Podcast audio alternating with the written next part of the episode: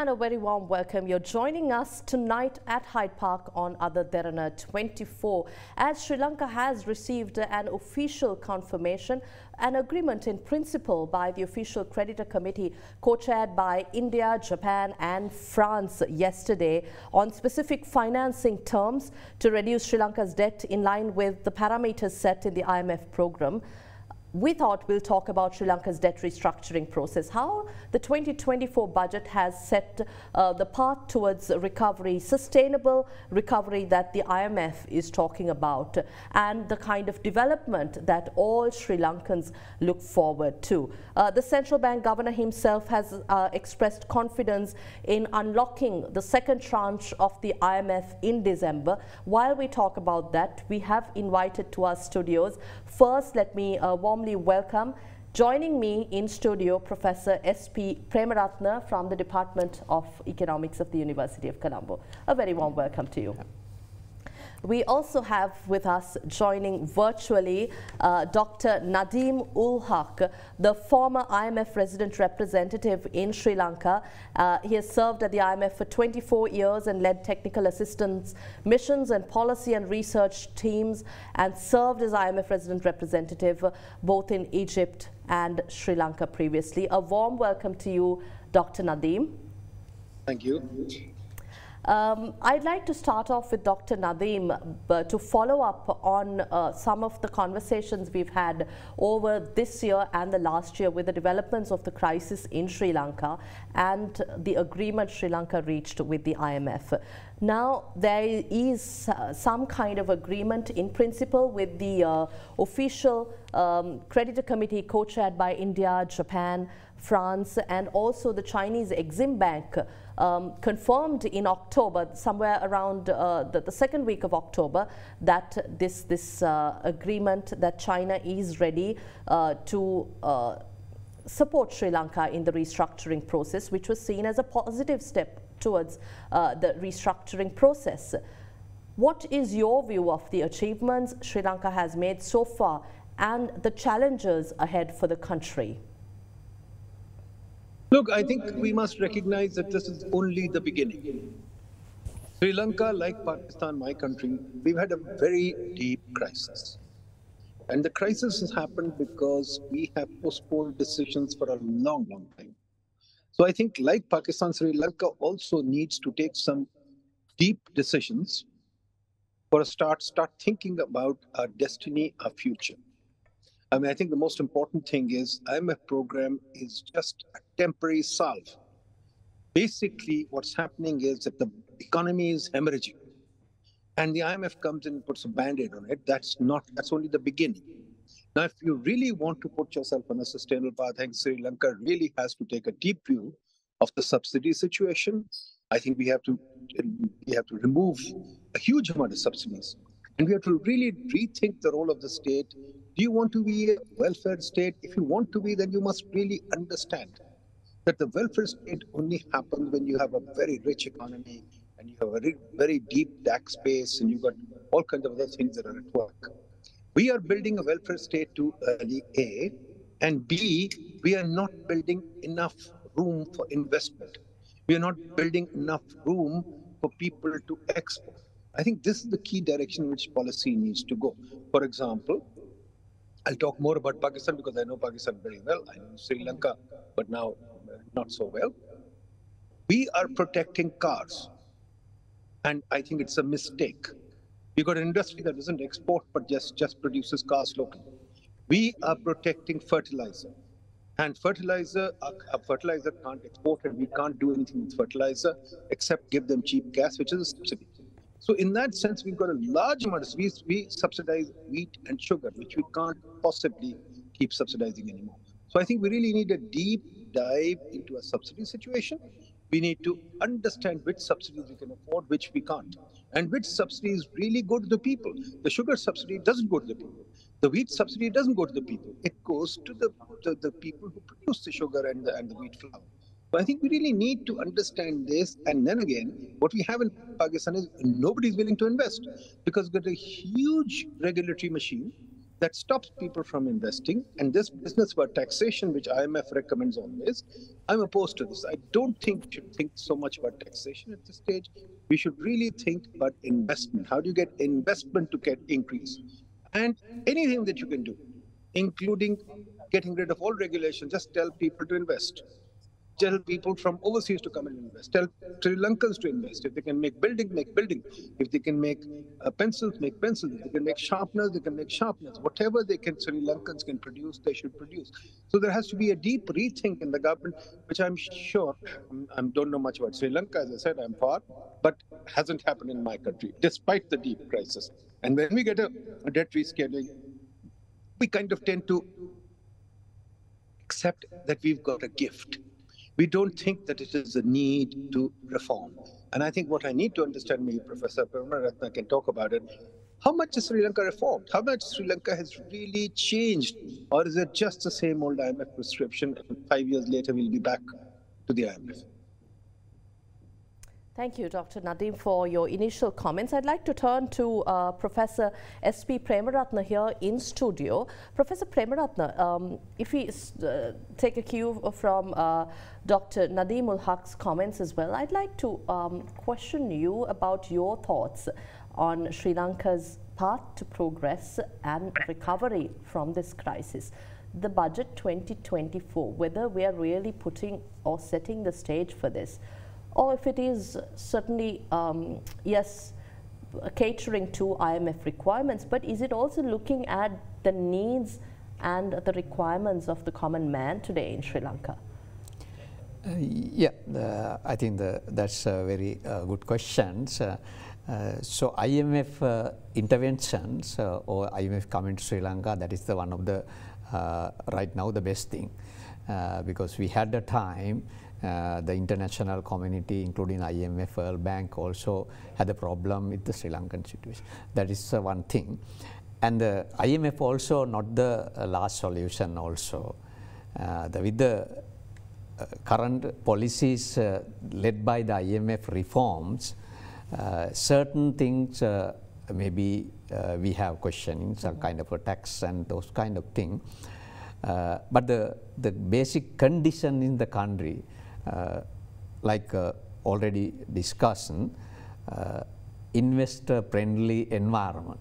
So that's what the main thing IMF also targeting. Mm -hmm. if we get the, because the one of the main thing in the country like Sri Lanka, uh, we have to look at the investment. Mm -hmm. So within the country, uh, our capacity, we look at the per capita income and the, the people, investors' capacity is not enough. Then we have to look at the uh, foreign investors, mm -hmm. uh, basically foreign direct investors, mm -hmm. because the getting loan somehow we past few years fail, and uh, get to the foreign investors, foreign direct investors, we need the uh, competitive global com competitive environment. So IMF basically target there, but we have the certain short term uh, requirement. So that what also IMF addressing. Uh, if the internal uh, environment, including our general public, the government, and the officers and the private sector, those are the parties. They also, if ready, I think uh, this may go good direction, short term and the long term. But there are some certain things like uh, uh, I personally don't agree, also the com uh, community level also don't agree level of tax mm -hmm. and the, this kind of thing. Uh, the restructuring also very good uh, uh, steps. the way of restructuring is still, I don't know it's what, how it's happening, but the restructuring is very important. so this is a good move, and but still within the country, including like I mentioned, the people, and we have to people's mindset also we have to look at and the politician side, the government side also we have to, and the private sector also. We have to little bit the change and the, what we call game change. Uh, with that, uh, uh, I think the move in the good direction. Mm -hmm. Yeah. Yeah. Uh, maybe I'll touch on what you do not agree uh, later on in the discussion. Turning to Dr. Nadeem Ul Haque, who's joining us uh, virtually. Um, I remember during our previous conversations too, you mentioned about the welfare state and how Sri Lanka should really increase on taxes. And now the IMF um, uh, they have spoken about how important Sri Lanka, Sri Lanka needs to commit to uh, increasing revenues and uh, signal better governance by adopting needed tax measures. Uh, it is said that Sri Lanka's tax to GDP ratio will be 12 percent next year and the target is to go up to 15%. With all this, Dr. Ul Haque, do you think this kind of taxation is really something that the people of this country can bear, can, can withstand? Uh, the IMF says it's needed, but in your opinion, coming from our part of the world, what is your opinion? Look, I think the IMF is only concerned about balancing the budget. Now, of course, they want more taxation because they get the feeling that you don't want to balance your budget, that they don't, you don't want to get rid of subsidies, you don't want to reduce your government expenditures. My question is to my country as well as yours why do we need such huge government expenditures? Why can't we reduce our government expenditures? And that is something that we should really look at. For example, we've done this exercise in Pakistan where we looked at the cost of a public servant and we find that a public servant is a huge cost, even if you hire a low level sort of, uh, let's say, driver or a peon or something. He has a huge cost because you guarantee him a job forever, and you also guarantee him a pension. And in the pension, there are 17 family members who can be who can have survivor rights. We need to really change our pension system. Our pension system is obsolete. I remember Sri Lanka had that problem too. I don't know whether you've reformed that or not. I hope you do. Then the other thing is how many government departments should we have? Then the third thing is, who are your competitors? Just look at that. For example, your competitors are Dubai. Now, Dubai is an open economy. Dubai has an economy without taxes. Now, why should if a Pakistani businessman or let's say an Indian businessman wants to locate, they'll choose Dubai. Why won't they choose Sri Lanka? I think Sri Lanka has to position its, itself, and I've been saying this since I was in Sri Lanka, has to position itself to be a competitor to Dubai. Indian Pakistani businessmen must choose Sri Lanka to invest in, not Dubai. Sri Lanka is a far more pleasant climate. Sri Lanka is a far better human capital stock, etc. But they are not choosing that because why? For example, simple thing. I still remember you had that thing. I can't buy a property in Dubai. Why can't I? Sorry, in Sri Lanka. I can buy a property in Dubai. Why can't I buy, uh, let's say, uh, the, the, what is what is that thing called World Trade Center? Why can't a Pakistani come and buy World Trade Center? Going to disappear the, in New York, Rockefeller Center is owned by the Japanese. So we need to change that. Then the third thing is what kind of a tax system do you have? Tariff system. I don't think Sri Lanka is very open. Will you be an open economy where a foreign investor can come and actually invest, or even local? Foreign investors only go where there's local investment. If the average Sri Lanka is not willing to invest, why should I come there? So the first thing is your investment rate has to go up. As I said, it doesn't matter whether people are opening up kiosks. It doesn't matter whether people are opening hotels. It doesn't matter whether they are arranging tourist trips or I don't care. The question is there must be a buzz of economic activity. Have you done the deregulation to have a buzz of economic activity? Is that buzz of economic activity attracting people from Sri Lanka, Pakistan? Because if you are Bangladesh, if you attract local people, then foreigners will come too. So we really have to focus on that. How do we bring a buzz of investment here? Or, for example, I remember Sri Lanka had some gambling casinos which people were very uncomfortable with. Okay, do you want to expand that industry? Or, you know, do you want to? I remember Sri Lanka used to make some good textile stuff. Do you want, can you expand that textile industry? On? But the key question is are Sri Lankans willing to invest in your economy? And if they are not, why are they not willing to invest? Is it government barriers? Is it the uh, tax system? What is it? That's what we have to unlock. Um, Professor S.P. Premaratne, I'd like to turn to you here. You mentioned that uh, you're not in agreement in the, the level of taxation that we are seeing today. Yes, there has been um, a lot of opposition, whether it's from the professionals or the people or certain sectors of society. So how do you propose that we um, move about the question of taxation. For a long time, we were talking about the importance and the necessity to increase the tax net and improve or widen the tax net. But here, again, with uh, the requirements of the IMF, we've gone to unprecedented levels. Um, it's difficult for people to bear, but then it is said that it is needed for the Sri Lankan economy. What is your view here? Uh, yeah, uh, I think uh, before I uh, talk about the uh, the current taxation and tax rate, uh, we have to little bit look at the kind of theory why government need the tax tax collection. That's the one of the ways government getting revenue. There are some other ways, so non-tax revenues and the non-conventional sources also. The, but I feel that we have to move even the uh, tax and the non-tax traditional uh, revenue sources innovative way. The other thing also we have to move more uh, non-conventional revenue sources. That's the major thing. Uh, why the government need the revenue in whatever the conventional or non-conventional. Uh, so the government need the revenue to address the issues in the country, what we call the market failure. So in no, if there's a market failure, we don't need the government. Now that coming, if the government is the only one entity, one institution in the country, the main institutions, the people and the producers. Now if you look at the basic economics formula, the y equal c plus i plus g plus x minus m. So the government collect tax revenue from the C part. What is the C part? The general individual consumption and the corporate consumption, those are individual areas. So the, what the government put pressure to C. the, when they put pressure to three, see, three things happen. The one is the individuals, the other one is the business community, the other one is the government. If you look at the individuals, the individuals uh, pressure coming uh, from tax. When you look at the tax, two level of tax, direct tax and indirect tax. And also we have the non-tax, but the common tax, what we call inflation. Now, if you look at in Sri Lanka, tax, direct tax on average 27 percent, okay. indirect tax on average 15 percent, inflation on average, uh, but this is more than that, 45 percent. If you count that 77 percent, we pay whatever you earn, let's say you earn 100 rupees, you pay 77 to the government different ways. If you take the top 36 group, 96, if you earn 100 rupees, 96 you pay to the government. So that is the situation.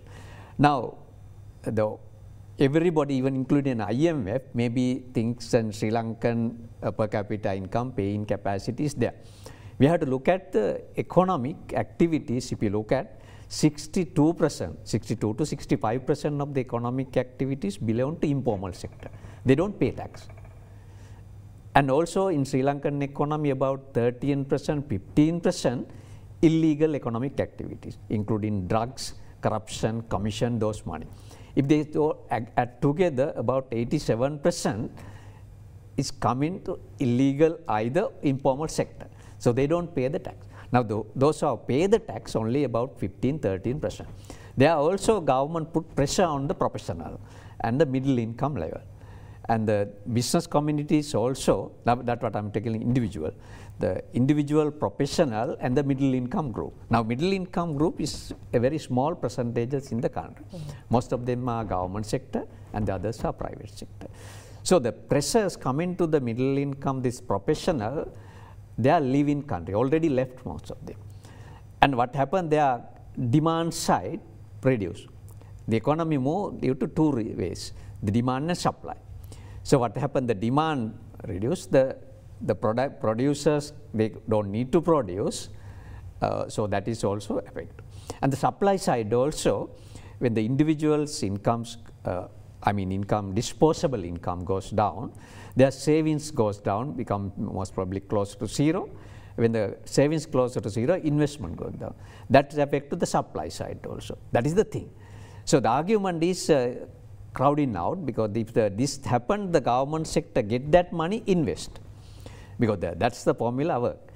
The government sector using this money there is questionable whether the productivity way or any, because the government has to address the market failure, support the private sector move along.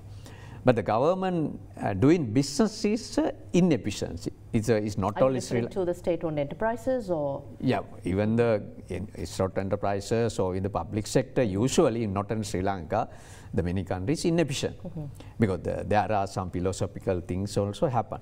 So in that way, the government collecting huge amount of money when you earn 100 rupees, 96 goes to the government, that uh, issue is coming. And also we had, IMF also had to look at Sri Lanka uh, exceed the optimal level of taxation. So the optimal level reached when happen, happen this, even the short run, the government revenue also goes down. Maybe this happened two, three years, even the international studies in the other countries also prove that the long term, this kind of after optimal level, even the direct tax or indirect tax, reach the long term, the revenue goes down because people move away from the businesses and the people move, investors move away from the country and the individual. Business communities also convert into the move, I mean, try to move the informal sector.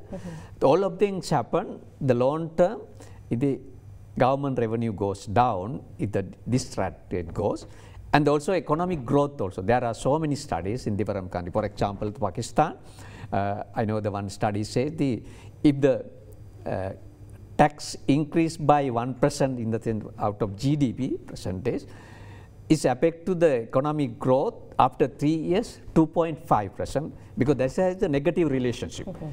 So we have to look at that negative relationship. It's a tax is not everybody's, uh, I mean, medicine. Okay. We have to look at some other ways. Tax damage to the long run to the economy. It's not only developing countries and developed countries improve. Uh, I remember one study in the European countries and uh, on average, after three years, if you deduct, for example, direct tax 1%, the help to the economy grow additional 0.34 after three years this is 10 year average.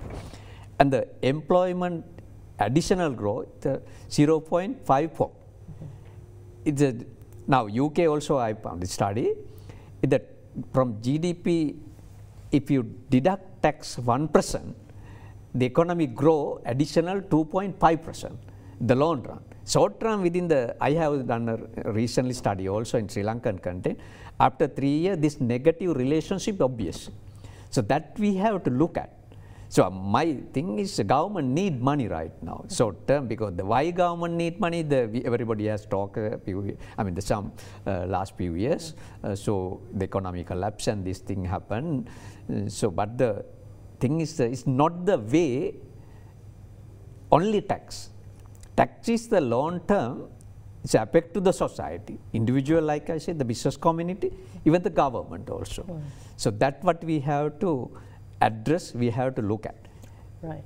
Right. I think I'd like to talk about the short-term measures you propose too, but maybe seek a comment from uh, Dr. Ul Haque about the, the tax component, the level of taxation in Sri Lanka. Value-added tax is slated to increase from uh, by 3% from 15 to 18%. And there is common concern that this curtails consumption in the economy, uh, further curtailing supply chains and economic growth. But going forward, how do you uh, propose, uh, Dr. Nadeem, that uh, Sri Lanka moves ahead? On one side, you have to work with the IMF based on the extended fund facility agreement that Sri Lanka has reached to. And on the other, there are creditor nations who are um, who are waiting to see how Sri Lanka progresses out of this mess.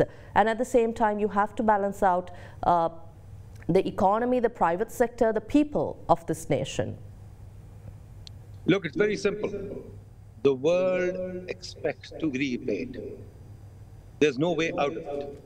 And when you are in a position where the world expects to be repaid, you have to have the IMF in the middle. There's just no other way.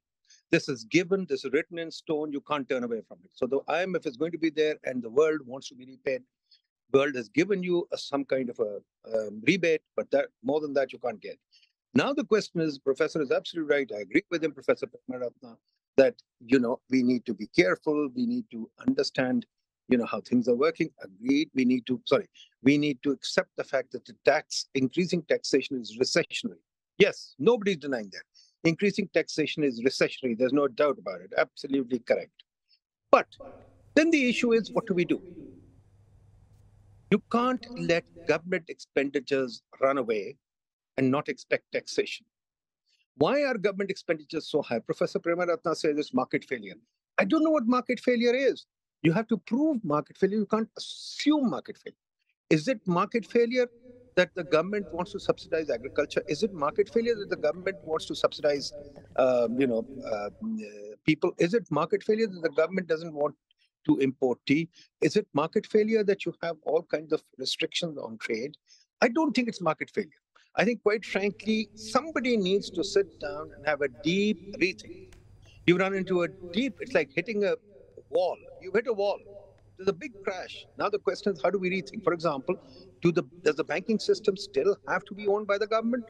Right? The Bank of People's Bank and Bank of Ceylon, I believe, are still with the government. Is the stock market open or not open? I mean, how are we going to change the vision of Sri Lanka? It's the same thing question I keep asking Pakistan. What is our vision? What do we want to be? Do you, does Sri Lanka want to be a tourist destination? Does Sri Lanka want to be a tea destination?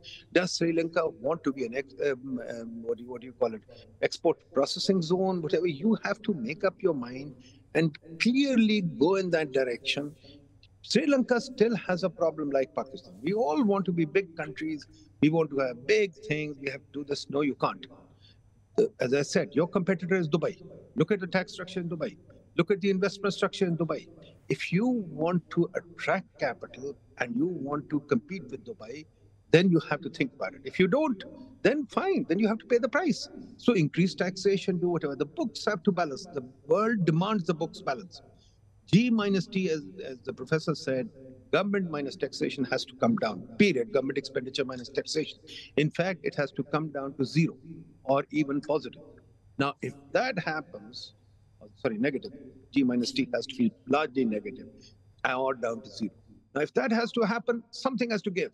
So I'm sorry, the government size has to be cut, pensions have to go, and the domestic debt has to change direction.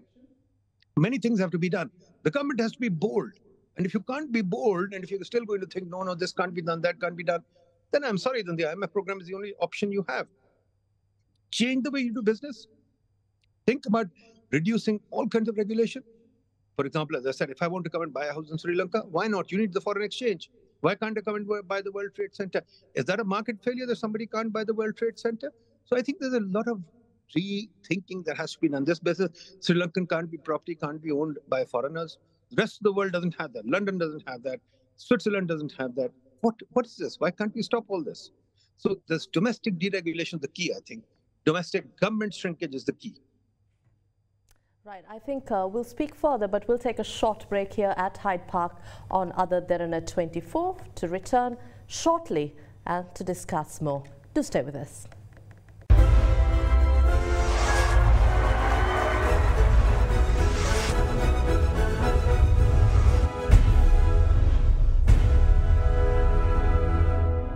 Welcome back. You're joining us at Hyde Park on Ada Derana 24 as we discuss Sri Lanka's path to recovery and the ongoing debt restructuring process. We are in conversation with former IMF resident representative in Sri Lanka, Dr. Nadeem Ul Haque, who's joining us virtually, and in studio, Professor S.P. Premaratne uh, from the Department of Economics from the University of Colombo. Um, we, we heard Dr. Ul Haque speaking about uh, Sri Lanka's situation presently, whether it's taxation, whether it's the market situation.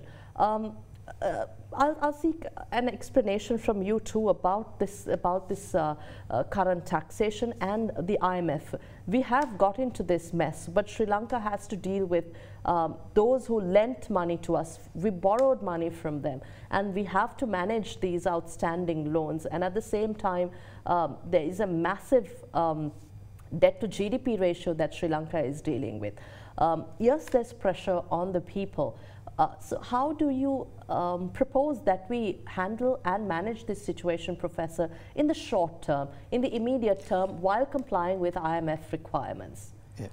Uh, I think uh, the what uh, good thing you mentioned the we need loan Uh, the getting loan, I think this is not the main focus today, but the getting loan is uh, not an issue. Even the individual and the business uh, entrepreneurs, they need the loan and they use that loan for uh, the profit making purpose. What in Sri Lanka had happened, we took so many loan, they exceed the, maybe the 100% also. But we did not use those loan in the productivity purpose. Mm -hmm. That what happened exactly. Even if you look at uh, in uh, UK, the British government also the loan the uh, it's about the 325 percent higher than Sri Lanka. But they use those loan in the productivity purpose. So that issue. Uh, and what I see is the Sri Lanka has to uh, looking at the, the short-term issue with the IMF support, but the, we need the vision to move forward the economy. There we have to look at the basically three pillars: the economy, inclusiveness, and the environment. That is also related to sustainable development goals. Now the government has to look at within these three pillars, and there are also the, if you look at the economy, there are several sectors.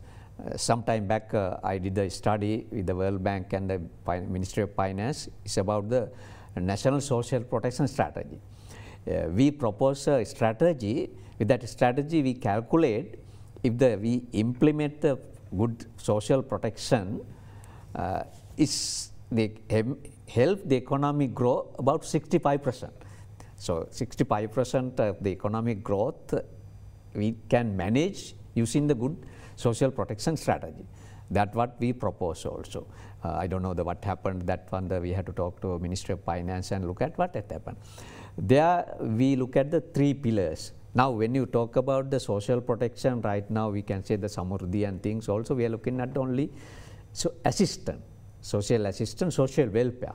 That is a minor part because that is the what in history also we only focus and like uh, if I use this word maybe also you may uh, think of uh, badly with me. In Sri Lanka the, we consider the poverty as the religious. So, so it's not the way we have to treat the poverty and the we have the people, vulnerable people like uh, women and different groups and not the way we treat the social protection. Yeah. There are the another other two pillars like insurance and the social security and also the labor market. And uh, those areas we have to address and also the other the economic sector technology also. We are not, uh, I mean the even the expend so much money research and development and technology. Uh, I remember this program also one of the uh, Dr. Indi, Dr. Uh, Indraratna, I think, mm -hmm. recently talked about the strategic plan. We need a good strategic plan to the country, and with that way identify those pillars. Uh, within those pillars, if you introduce uh, good policies in each pillars and each sectors, it would be the long-term uh, economic growth, not difficult. One of the main thing when you look at the pillars, people mindset also, because the, when you try to move away from the subsidies and things also, people also are, but they don't think of the subsidies, this kind of, create the economics we call moral hazard problem. Because we don't feel when you use those subsidies, that's your own money. -hmm. So that's what the moral hazard because the third party involvement. Uh, so those kind of things we have to address and the so mainly we have that we have to move out of these uh, the, the, handouts and the, the kind of subsidies that we are uh, giving out to the people uh, necessary support we need mm -hmm. not the way the subsidies uh, now even the samurdhi nowadays i am also working with the graduation. The I, I, what i mentioned the social national protection also we propose the graduation thing. The graduation also we have to look at the transformation way not just like again the patches. For example, graduation, if you look at the, again the rural level, start a small kind of a micro level businesses right now also then that doesn't work. The years and years those kind of businesses even the government non-government organization and other microfinance institution also giving money but it's not uh, work out we need a kind of transformational changes. For example, in the Vietnam, if you really study, really look at, they identify each region's uh, good uh, industrial clusters for take those industrial clusters, uh, they develop companies.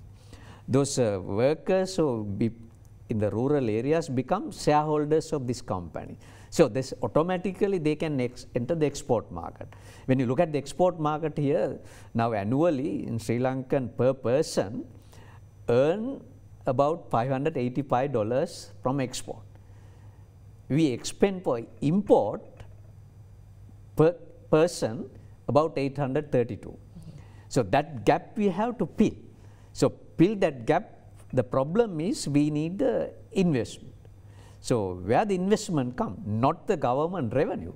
Investment come from the foreign countries and within the uh, local communities and the private sector.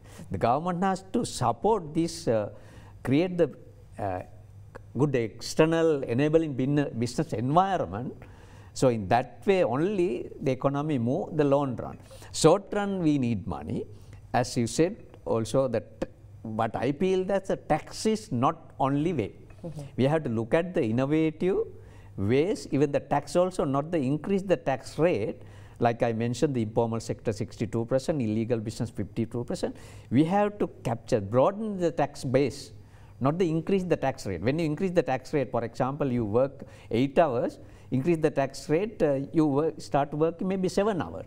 That has happened also. And the community, business community also like that. If you work 7 days, uh, they open the company, maybe they start to 5 days because the, they look at the marginal utility. Right. So that way the non-conventional revenue and the different ways the not increase in tax rate because the uh, if you someone know the Lucas curve also we approach the optimal level.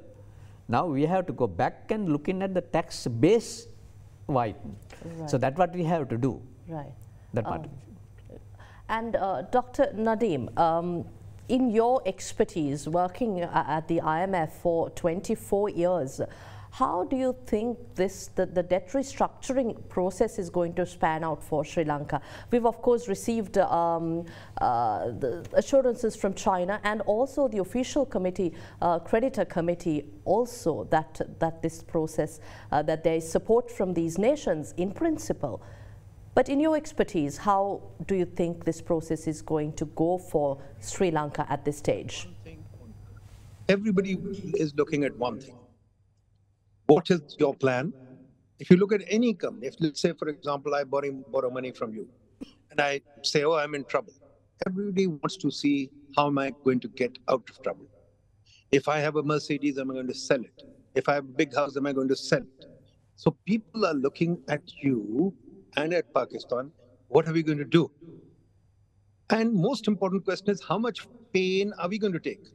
You want the creditors to take pain are you going to take any pain? Now, this talk that I hear, that social protection and this, that, etc., you're saying our people can't take pain, but you have to take pain. I'm sorry, this doesn't sell. We have to figure out, hey, where is the pain that we can take, right? If you want all kind of protections, all kind of insurances, then you have to pay for it. The foreigners can't pay for it. So the question is, are you willing to overprotect your society? Are you willing to overinsure your society? Look at it another way most economists in the subcontinent love to tell you, hey, that there are so many poor and I know what they want to do. But look at the poor. The poor help themselves. They don't need us to help them. The poor migrate, and the best social protection they've got is when they migrate and they send remittances back. You know, Sri Lanka, Pakistan, India, the remittance economy is very big. And the remittance economy is what has reduced the poverty rate. Now, the question is, are we willing to let go I think the biggest question that you, you, guys have to face, that we have to face, that nobody wants to face, because we keep talking about social protection and we keep talking about the government should do the government should do. My view is very simple. The government is already doing way too much. We need the government to get out of the way. As the professor said, the government takes 97.6% of taxation or 72%, whatever he said. Huge amount of money the government is taking. What is it doing with it? Paying public servants with a big lifetime guarantee of a job. Why should there be a lifetime guarantee of a job for a few people? Why should the labor market not be flexible? Why should government people not be thrown out and go and seek a job elsewhere? If the private sector is doing it, why shouldn't they? So I think that these are the tough questions that we want to ask ourselves. Are the government people our favorite children who should be protected? Should they be? Are the government people's pensions, um, you know, secure for the rest of their lives? Should they be? Is social protection something that we are going to guarantee? Is agriculture insurance? These things come at a price. Is health, say, health, um, uh, whatever insurance required? we put in health insurance too. Now, when you do all these things, then you have to figure out how to pay for them. Unfortunately, we rush to do these things without figuring out how to pay for them. So the question that I want to put to Sri Lanka is, where's the pain? Why should the, private, uh, the foreign creditors take uh, cut and you not take a cut? And why should your government not take a cut? This is the question that you have to ask. If you don't want the government to take a cut, then by all means, IMF is right, pay the price, pay more taxes. Mm -hmm. uh, in terms of uh, talking about an innovative economy or a manufacturing economy, once again, Dr. Uh, how do you think Sri Lanka should look at this situation now? The president himself has been talking about how he wants to lead the economy towards a manufacturing, innovative economy. But here, uh, how do you really set the stage here in a situation as this? Do we have to focus on research and development, spend more on education? Or is, is there other fundamentals that we have to look at? I think, yes, you're right on all things. Yes, you have to spend more on education, but depends on what kind of education. We spend a lot on education, but the quality is very bad. So I think our issue is not expenditure on education. Our issue is the quality of education. Are we producing global level research? Are we even trying to do research? And most important of all is the government. Is the government ready to take research? Is the government demand research? It doesn't demand research. Then at the same time, when you set up an industry that's protected, that industry doesn't demand research. We want a, uh, an industry, whether it's manufacturing, whether it's hoteling, whether it's tourism, whether it's um, retail, it has to be a globally competitive industry. Think about it. McDonald's makes hamburgers. Look at how much money they make. Think about it. Starbucks makes coffee and tea. Sri Lanka is the largest tea producing country in the world. Sri Lanka has a great tea, uh, uh, you know, tea. I was there. I remember going to the tea auction. What have you done with the tea? Sri Lanka is not the tea capital of the world. It should be the tea capital of the world. Why is it not a tea capital of the world? Because you guys have too many restrictions on your tea auction, on your tea market, etc. Let's open up the tea market. Let Sri Lanka compete in the tea market. You had some great brands. I remember. You I still get them in Pakistan, in, Pakistan, Dilmah, etc. Why are they not compete com- internationally competitive? What are the drawbacks to them? I think you have to go where the market wants to go. Government can't dictate. Government, as Milton Friedman used to tell me a long time ago, if you're so smart and, and you know what the market is doing, then go get rich. I don't know where the market wants to go. But I know one thing if you let the market work, it will find its own equilibrium. So the government has to get out of the way and let the market work. Uh, Professor Premaratne, you might have something to add to that, but I would also want to ask you a question. You represent the top academic tier in Sri Lanka, the university academics. talking about innovation, research, or um, a manufacturing economy, do we create, yes, of course, we produce the brains, but there is brain drain. But what is missing here? What's the missing formula? Uh, I think uh, I just I want to respond that question also. Mm -hmm. so, being I, the, our university system, we have right uh, uh, industry university business cells. Uh, in Colombo University, I was the uh, first director and also I teach the entrepreneurship also. I think in the innovation is the, because we live in the fourth industrial revolution and move into fifth industrial revolution. But still our thinking like a first industrial revolution the agriculture age. So that's a very important area, the innovation, the whatever the government policy has to look at the innovation. Now education, right, today also I did, the, we are doing the study for achieving the sustainable development goal. There we look at the education pillar. Uh, in Sri Lanka, even doing nothing, to, by 2028, we reach the 100 percent. So something wrong we expend in education. Oh, everybody say we have to spend more in education, but uh, we try to uh, develop scenarios to, uh, for example, increase the 20 percent of education. Uh, so that way that by 25 uh, we reach the optimal level. So the missing point here the education the quality education like what we uh, already discussed mm -hmm. quality education we don't we don't have STEM education, science, technology, and also university. You see, in Sri Lankan, about 60% enter the university who pass the A level. and the university degree, that level education very important. Though we say the 96% read and write, that's not enough. So the innovation, when you mention the innovation is the key pillar the economy.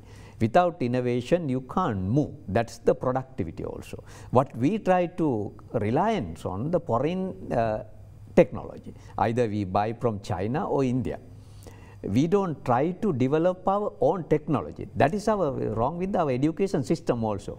Recently for uh, ADB, we try to develop a proposal, I did of course, Uh, the rural level set up the innovation center and the rural A-level student who fail the or pass the uh, A-level, they even the uh, farmers also go there, those centers, they, they independently they develop their uh, innovative ideas. So the problem is we have so many innovative ideas. If you look at the professional you talk, maybe they go to Singapore, they go to Australia, they go to Middle East, and there they propose. They are good ideas. Why Sri Lankan setup, hmm, Sri Lankan environment, those uh, even if you look at the Moratuwa University, even the school leavers, they do they have innovative ideas. They, uh, I mean, even the COVID period also you saw that new things coming only problem is our system is not ready uh, to lift up them. Mm -hmm. So we need policies to bring them. Industries also same thing. Uh, rather than manufacturing sector, though the president says we have to look at the innovation, service sector and innovation innovative driven economy, not the manufacturing. Mm -hmm. Now, they are the uh, manufacturing when you look at, we have to look at the value creation. Now Sri Lankan culture also, we somehow culturally against the value creation. For example, we still would like to go to the paddy field and take the paddy and make the rice we like to eat. But if someone make with the rice uh, breads or chocolate, we say this is the cholesterol, this is the uh, sugar and it's not good. That kind of culture we have also. Right. We need the innovative way, innovation mm -hmm. uh, to bring the society move forward. Otherwise, uh, agriculturally, even the agriculture sector also, we need the innovation. Mm -hmm. I have about a minute for final thoughts. I'm told that we are running out of time. Professor Ul Haque, Dr. Nadeem Ul Haque. I agree entirely with Professor Premaratne. You have to be innovative in everything you do in this world. Unfortunately, we want to retain our colonial system. We want to retain the past. We want to protect people. We don't want to take a risk with moving into the future. Professor is right that we need innovation, but Professor Saab, innovation also requires risk taking. If you protect everything under the sun, there's no risk taking. I think the government has to get out of the way. The government has to shrink itself and the government has to allow Sri Lanka to become a Dubai, allow Sri Lanka to become an open economy, allow Sri Lanka to welcome everybody with open arms, and allow Sri Lanka to invest in anything. It could be gambling, it could be anything. That's the kind of risk you need to take when you're in deep trouble. But if you think that you can continue with the past and recover, I'm sorry, it's not going to happen. Thank you very much for joining us for your thoughts and for sharing your expertise, Dr. Nadeem Ul Haque, former IMF resident representative in Sri Lanka who served at the IMF for 24 years and has been uh, having leading roles in Pakistan, the Deputy Chairman of Pla Planning uh, Commission uh, of Pakistan and also um, public uh, structure reforms. Uh, you've implemented many of these in Pakistan. So thank you very much. We look forward to your presence here in Sri Lanka uh, in the future. Bye-bye. Thank you. We also had with us uh, uh Professor S.P. Premaratne of the Department of Economics and the University of Colombo. Uh, you've been a professor in economics from year 2015 and a consultant in microfinance, SME and uh, gender budgeting for the University of Colombo. Thank you very much for your time and for sharing your thoughts and expertise with us here at Hyde Park. Thank you very much.